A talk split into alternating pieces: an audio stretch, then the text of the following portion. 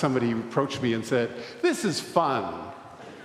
This is fun. It's supposed to be fun. It's supposed to be a good night. Even got Nathan with a good bit of water, and he got me with it as well. So, Sandra, where are you? And Shannon, where are you? There you are. Hi. We didn't actually congratulate you in the church where I served. After a baptism, people applauded because we were so happy for you. So.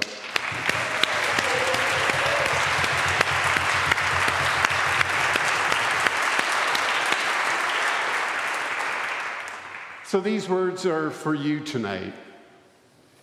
I hope tonight stays with you for a long time as a vibrant memory of a wonderful night, a new beginning in the chapter of your lives. Through your preparation for tonight, you've been learning about the Christian community and experiencing it in a number of ways. I'm sure you've noticed that we like to talk a lot. We have a lot of stories to tell. You've probably got some questions about how it all fits together. I'll tell you a secret it doesn't all fit, no matter what preachers tell you. It doesn't all fit most of the time, but every now and then it all comes together. I think of the stories we tell, like we told out in the courtyard tonight, kind of like a kaleidoscope. You see it, and then you can turn it, and you discover all sorts of new patterns. And the patterns we discover are different every time because we worship a living God. The Bible stories that we heard out in the courtyard tonight are kind of like our family stories that remind us of who we are. Tonight, just to recall them, we looked back at the beginning of all things to remember that we're part of a divine creation. We remembered that after a great flood, the people of God saw a rainbow in the sky and realized that the power of the universe wanted them to flourish on the earth. You heard about Abraham and Sarah, our ancestors, who were blessed so that they could be a blessing to others. We heard the story of the Exodus, reminding us that the power of God moves mightily in those who wish to be freed from oppression. Then there's that wonderfully weird Ezekiel story about dry bones knitting together and covered with flesh because the energy of new life was breathed into them. And then we remembered how our ancestors were in exile and returned. Just kind of like we've been in a COVID exile these last three years and are seeking something like our old lives, our normal lives back again. It's a lot of stories to absorb in one sitting. But the last prayer that Nathan offered seeks to bring it together. He prayed that, it's one of my favorite prayers, that things which were cast down be raised up, and things which had grown old be made new. And this is the hope that Easter is all about. Because Easter is the hope that we're not just stuck on a kind of cosmic merry-go-round going round and round, but we're on a journey, a journey toward the mystery we call God. And you've been beckoned to join into this journey. And tonight, this congregation, these people are thrilled that you've both joined in. Welcome aboard. You'll discover that it doesn't all fit some of the time but every now and then it all comes together. Maybe it doesn't fit some of the time because Christian life is all about dying and rising, about how sometimes, you know, you have those times in your life when you think, okay, now I've got it.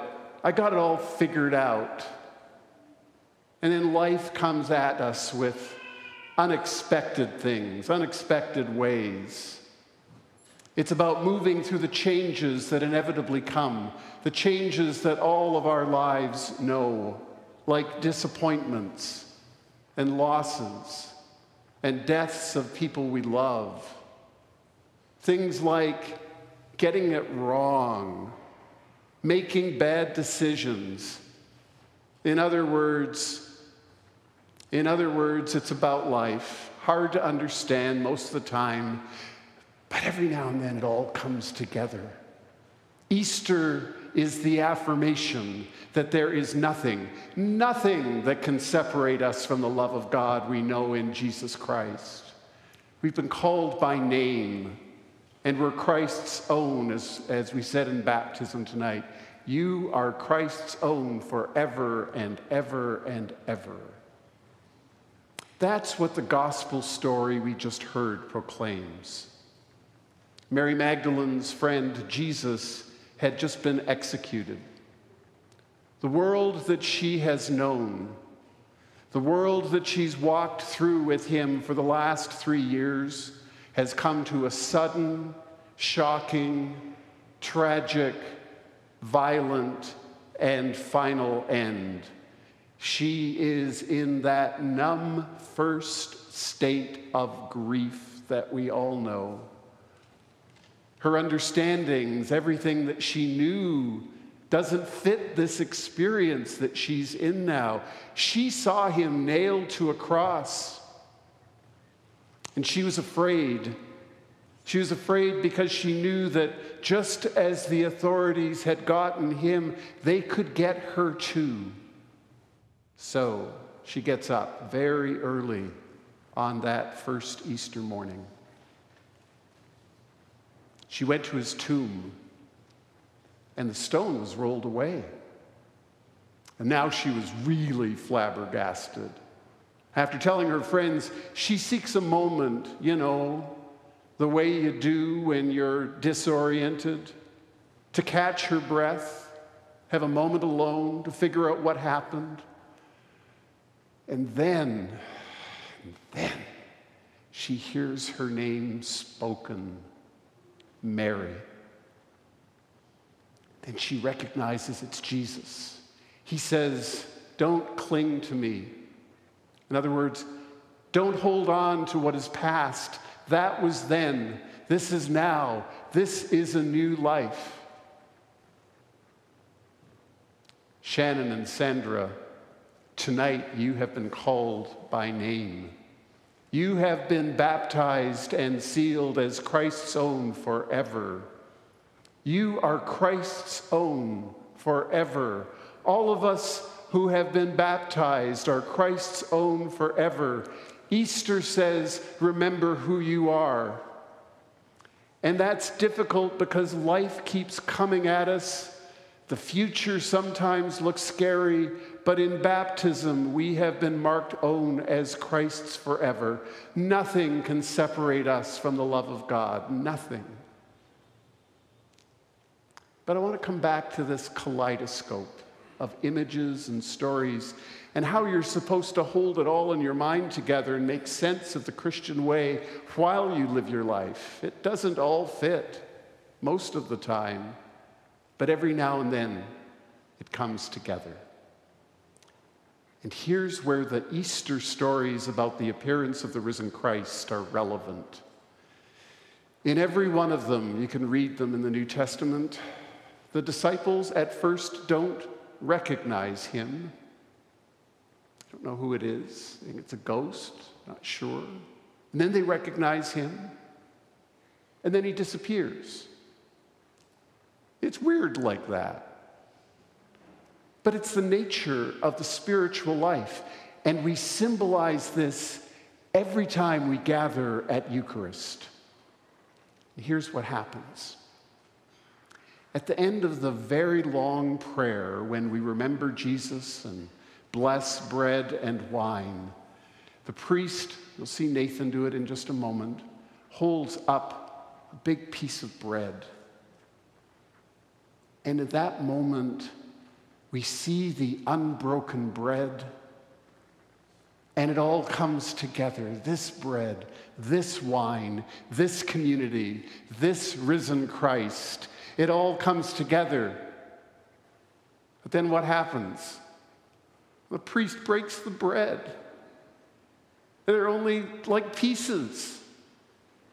And we each just get a little piece of broken bread. That's it. That's it.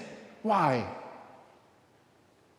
Because we can only ever receive this in part. We can only ever glimpse it for a moment.